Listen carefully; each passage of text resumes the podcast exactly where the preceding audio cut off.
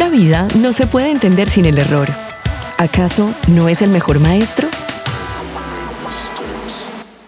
Esto es Mistakes, el podcast donde celebramos el error y lo hacemos el protagonista de la historia.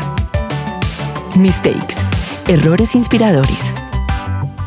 Hola. Soy Silvia Gudelo y en este episodio de Mistakes tenemos el privilegio de conversar con Margaret Rose Grigsby.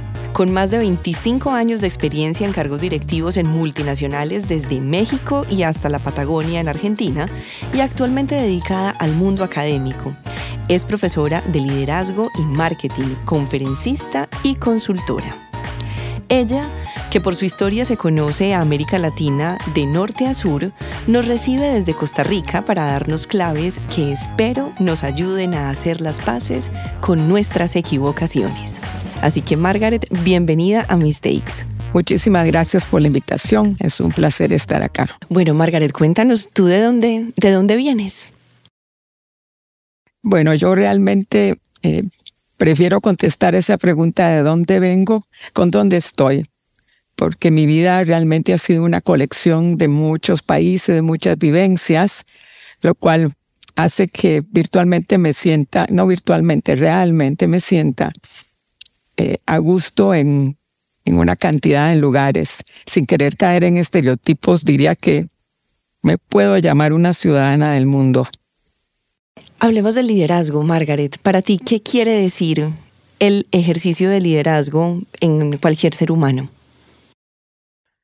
Ante todo es una capacidad de inspirar, de inspirar a la reflexión y eh, más que todo de inspirar a la acción.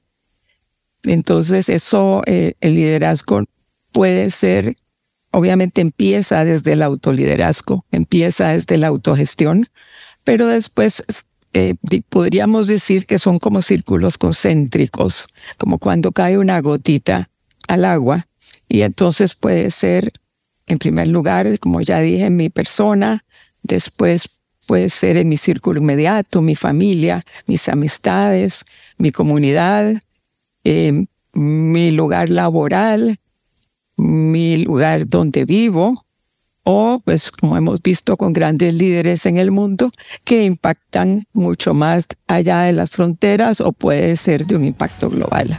Y cuando hablamos desde la perspectiva del liderazgo y del liderazgo femenino versus el liderazgo masculino, que es una de las cosas en las que pues en Latinoamérica también hemos tenido unas brechas importantes, em, ¿cómo ves tú que ha habido evolución en, ese, en esos frentes y en la forma en la que efectivamente cuando empezaste tu carrera profesional a lo que es hoy tu, tu vida, puedes, no sé, contarnos desde ese espectro que analizas?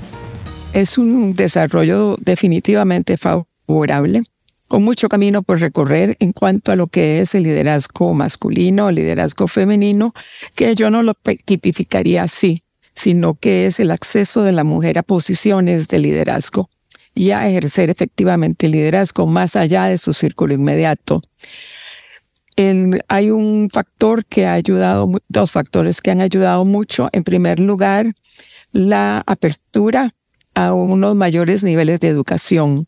Tenemos que cada vez hay más niñas y más jóvenes que se van educando, posteriormente ingresando a la universidad o teniendo eh, diferentes tipos de educación. Eso hace que se transforme hasta cierto punto el patrón de empleo de la mujer.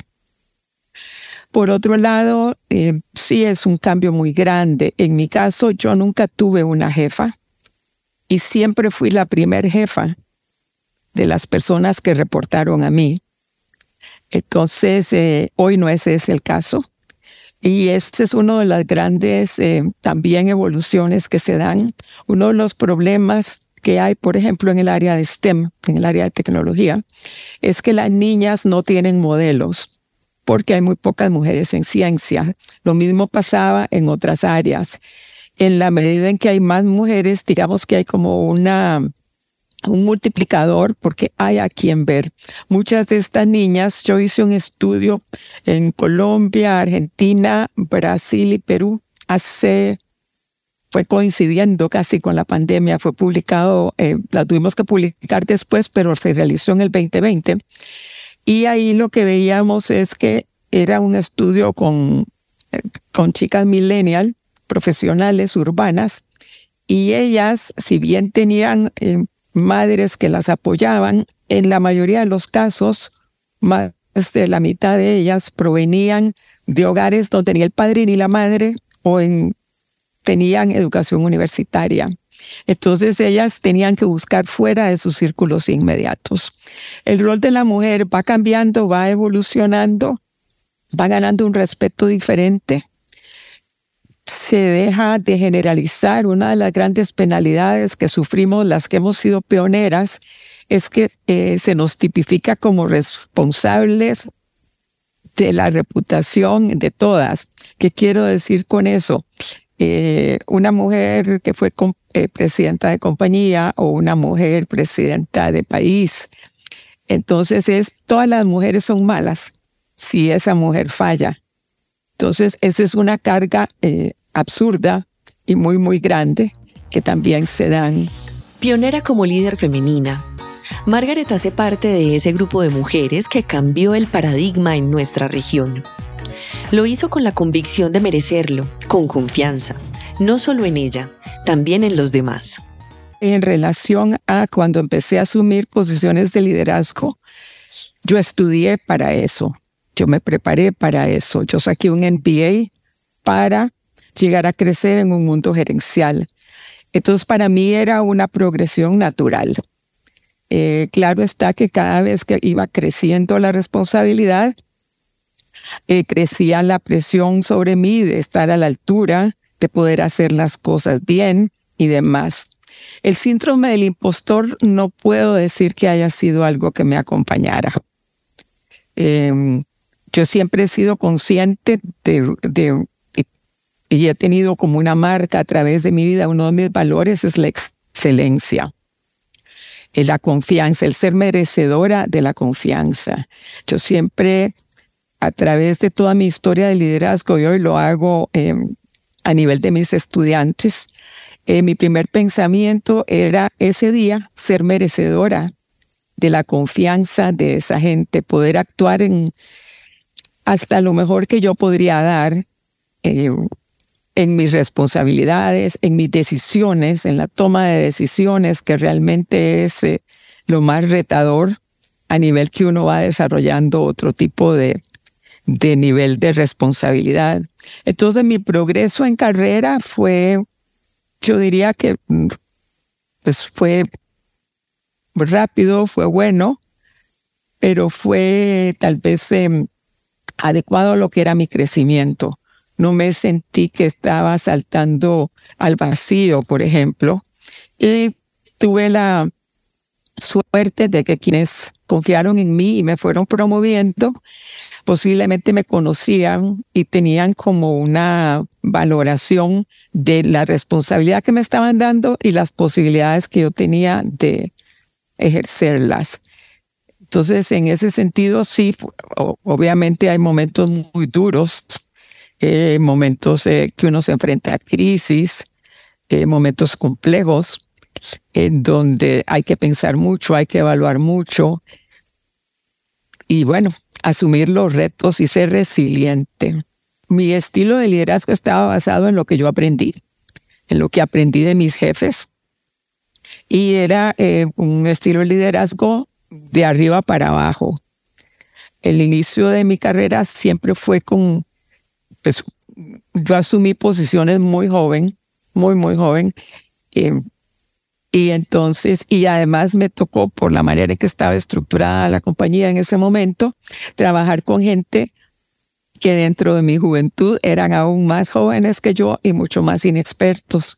Entonces había mucha mentoría. Hoy se llama mentoría, en esa época no se llamaba mentoría. Em, y entonces eh, pues era casi como de dar instrucciones.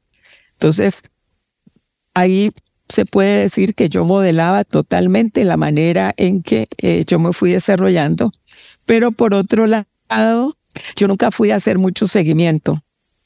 Yo daba por hecho o asumía que la gente haría las cosas, eh, que las personas tenían un sentido de compromiso, un sentido de responsabilidad. Y me siento afortunada en decir que realmente yo me cuesta mucho pensar en que yo en persona, recorriendo rápidamente la cantidad de personas con las que trabajé, en pensar que yo tenía personas negligentes. Creo que nunca tuve personas negligentes y eso pues es un privilegio porque también existe eso. Y ahí es donde se vuelve muy fina la línea para poder identificar quién, quién se equivocó porque quiso innovar, porque quiso hacer algo, quién se equivocó por un factor de agotamiento, por un problema de comunicación y de definición, que muchas veces los errores vienen por ahí, em, o quién se equivocó por, por negligencia o por mala intención. ¿Cómo crees que es esa relación de América Latina con el error? El sistema educativo en términos generales nos lleva a tener una respuesta para todo. La educación nos lleva a que las cosas son A o B y alguien tiene la razón porque es una respuesta única. Estamos claros que puede ser que si yo digo que em, la bomba de Hiroshima cayó en tal año, en tal mes, es una respuesta única. Tenemos inclusive con confusiones en donde lo que son opiniones son tratadas como verdades. Y eso nos lleva a que siempre pensemos que hay una sola respuesta en muchos aspectos y hay un miedo, hay una vergüenza asociada con la pregunta. No preguntamos porque nos da vergüenza, em, tal vez no respondemos porque tenemos miedo a no tener esa única respuesta según nuestro sistema educativo es la que tiene que ser. Entonces nos vamos viendo en un espacio que es como un limbo. Ahí viene que hay un temor y hay una desconfianza en quien se equivoca. Por ejemplo, vemos casos como en el emprendedurismo. No hay manera de innovar sin equivocarse. ¿Por qué? Porque precisamente la palabra lo dice. Si yo estoy innovando, estoy haciendo algo nuevo, algo que no está probado. Por ende, va a haber alguna tasa de error y alguna tasa de éxito. En América Latina con frecuencia tenemos una preocupación por el problema y más que eso, una preocupación por la preocupación. Y a veces en la combinación entre la vergüenza, el susto, las personas pueden tender a meterse en un laberinto, en un círculo vicioso, que en vez de llevarlos a tener claridad sobre qué hacer después de ese error, los lleva a hundirse más y más y más y hacer más errores. Entonces vamos teniendo una concatenación de errores que puede volverse algo desastroso. En nuestros países el sistema financiero se cierra, la credibilidad de la persona se cierra si es alguien que tuvo un emprendimiento y no le fue bien. En Estados Unidos tú tienes un emprendimiento, te fue mal, eh, te declaras en quiebra o en capítulo 11 y eventualmente con esos aprendizajes puedes montar otro emprendimiento puedes hacer algo nuevo, pero no estás señalado por el mundo como una persona fracasada. Y cuando uno piensa en una persona de 30 años que quiso montar una empresa y no le fue bien porque se equivocó, qué sé yo, en el empaque del jugo que quería vender, o, muchas cosas que tienen que ver con administración, no manejó el flujo de caja, no tenía suficiente capital de trabajo, en fin, muchas cosas, ya quedó tachado y penalizado. Entonces, eh, nosotros tenemos muy poquita tolerancia en términos generales, lo cual nos limita, nos limita mucho en innovación ante todo. Y no, por un lado, los gobiernos están pretendiendo que el emprendedurismo sea mucho más una máquina eh, de productividad y de empleo, pero por el otro lado no hay eh, financiamiento, no hay políticas y hay esa penalización tan grande. Hagamos una pausa. Pensemos en esa vez en que por miedo a ser criticado o por parecer ignorantes, nos quedamos con una pregunta sin resolver. Lo que nos dice Margaret, todos lo hemos vivido, y no solo siendo niños. Analicemos nuestra relación con el sistema educativo, incluso con la formación de nuestros padres.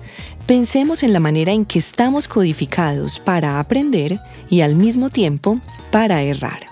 Hay una teoría muy interesante que es la de la mentalidad de aprendizaje, que de la doctora Carol Dweck, que es cuando a la niña o niño se le habla y se le recompensa por lo que son sus capacidades, no necesariamente unido a su esfuerzo. Entonces, eso nos lleva a pensar que si no pude hacer tal cosa es porque ya me volví tonta o no soy capaz de hacerlo. Y em, se va desarrollando también una aversión al riesgo y a salir fuera de las zonas de confort. En la mentalidad de crecimiento, por el contrario, se ve como la oportunidad de aprender de los errores y de salir rápidamente de ese error para aprender e iniciar maneras nuevas. Sin eso hay que tener mucho cuidado porque si desarrollamos una tolerancia a los errores, pues eventualmente caemos en una mediocridad. Entonces también tener muchísimo cuidado en ese balance. No es equivocarme y no pasa nada, es equivocarme corregir, actuar, aprender er, y reiniciar. ¿Qué valor tienen en la vida los errores?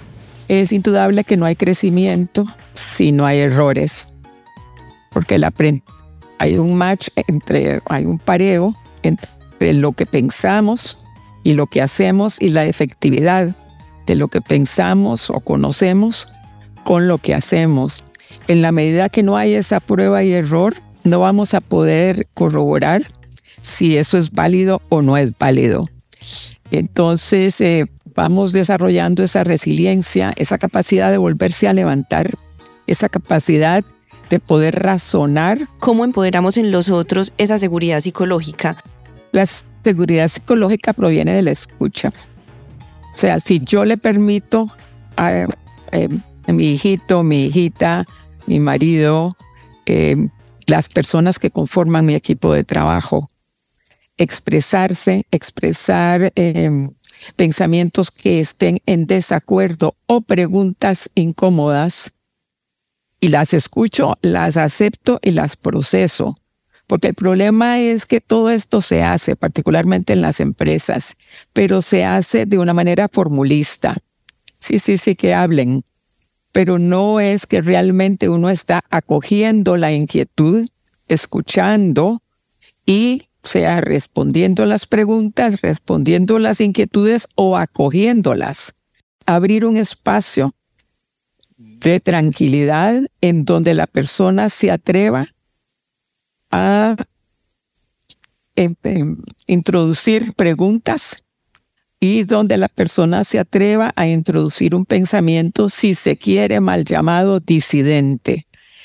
Porque eh, la seguridad psicológica la tengo porque quien tiene mayor poder o ascendencia me la otorga, porque yo puedo ser muy seguro de mí mismo, pero si realmente estoy en un entorno que es hostil a las preguntas, hostil a la disidencia, eh, pues la persona no va a expresarse. Es un entorno constructivo, donde hago preguntas constructivas y donde emito opiniones no porque no, porque no quiero, porque no me da la gana, sino razonadas. En nuestros países muchas veces esa seguridad psicológica es aparente y la controlamos, esa disensión, esa persona que dice, no el pesimista, sino el que tiene una valoración más acertada de determinada situación, muchas veces se le controla, entre comillas, a través del humor, a través de la risa. Ay, no, ya está usted otra vez con esas cosas. Y eventualmente esa poner en ridículo a la persona le elimina la seguridad psicológica y entonces no aporta. Muy bien. Concluyamos lo dicho por Margaret hasta ahora. Primero, el sistema educativo nos lleva a pensar en blanco y negro a ver la vida en falso y verdadero. Segundo, una mentalidad de aprendizaje que no premia el esfuerzo sino las capacidades, que no invita a explorar y a equivocarse, es más o menos lo que nos domina. Tercero, crecemos con miedo y con temor a fallar. Cuarto, vivimos preocupados por estar preocupados. Y quinto, nos movemos en un entorno que no facilita la seguridad psicológica y cuando alguien la tiene, lo convertimos en objeto de burla. Hace años se privilegiaba la inteligencia de cada persona. Ahora todos somos conscientes de la inteligencia emocional.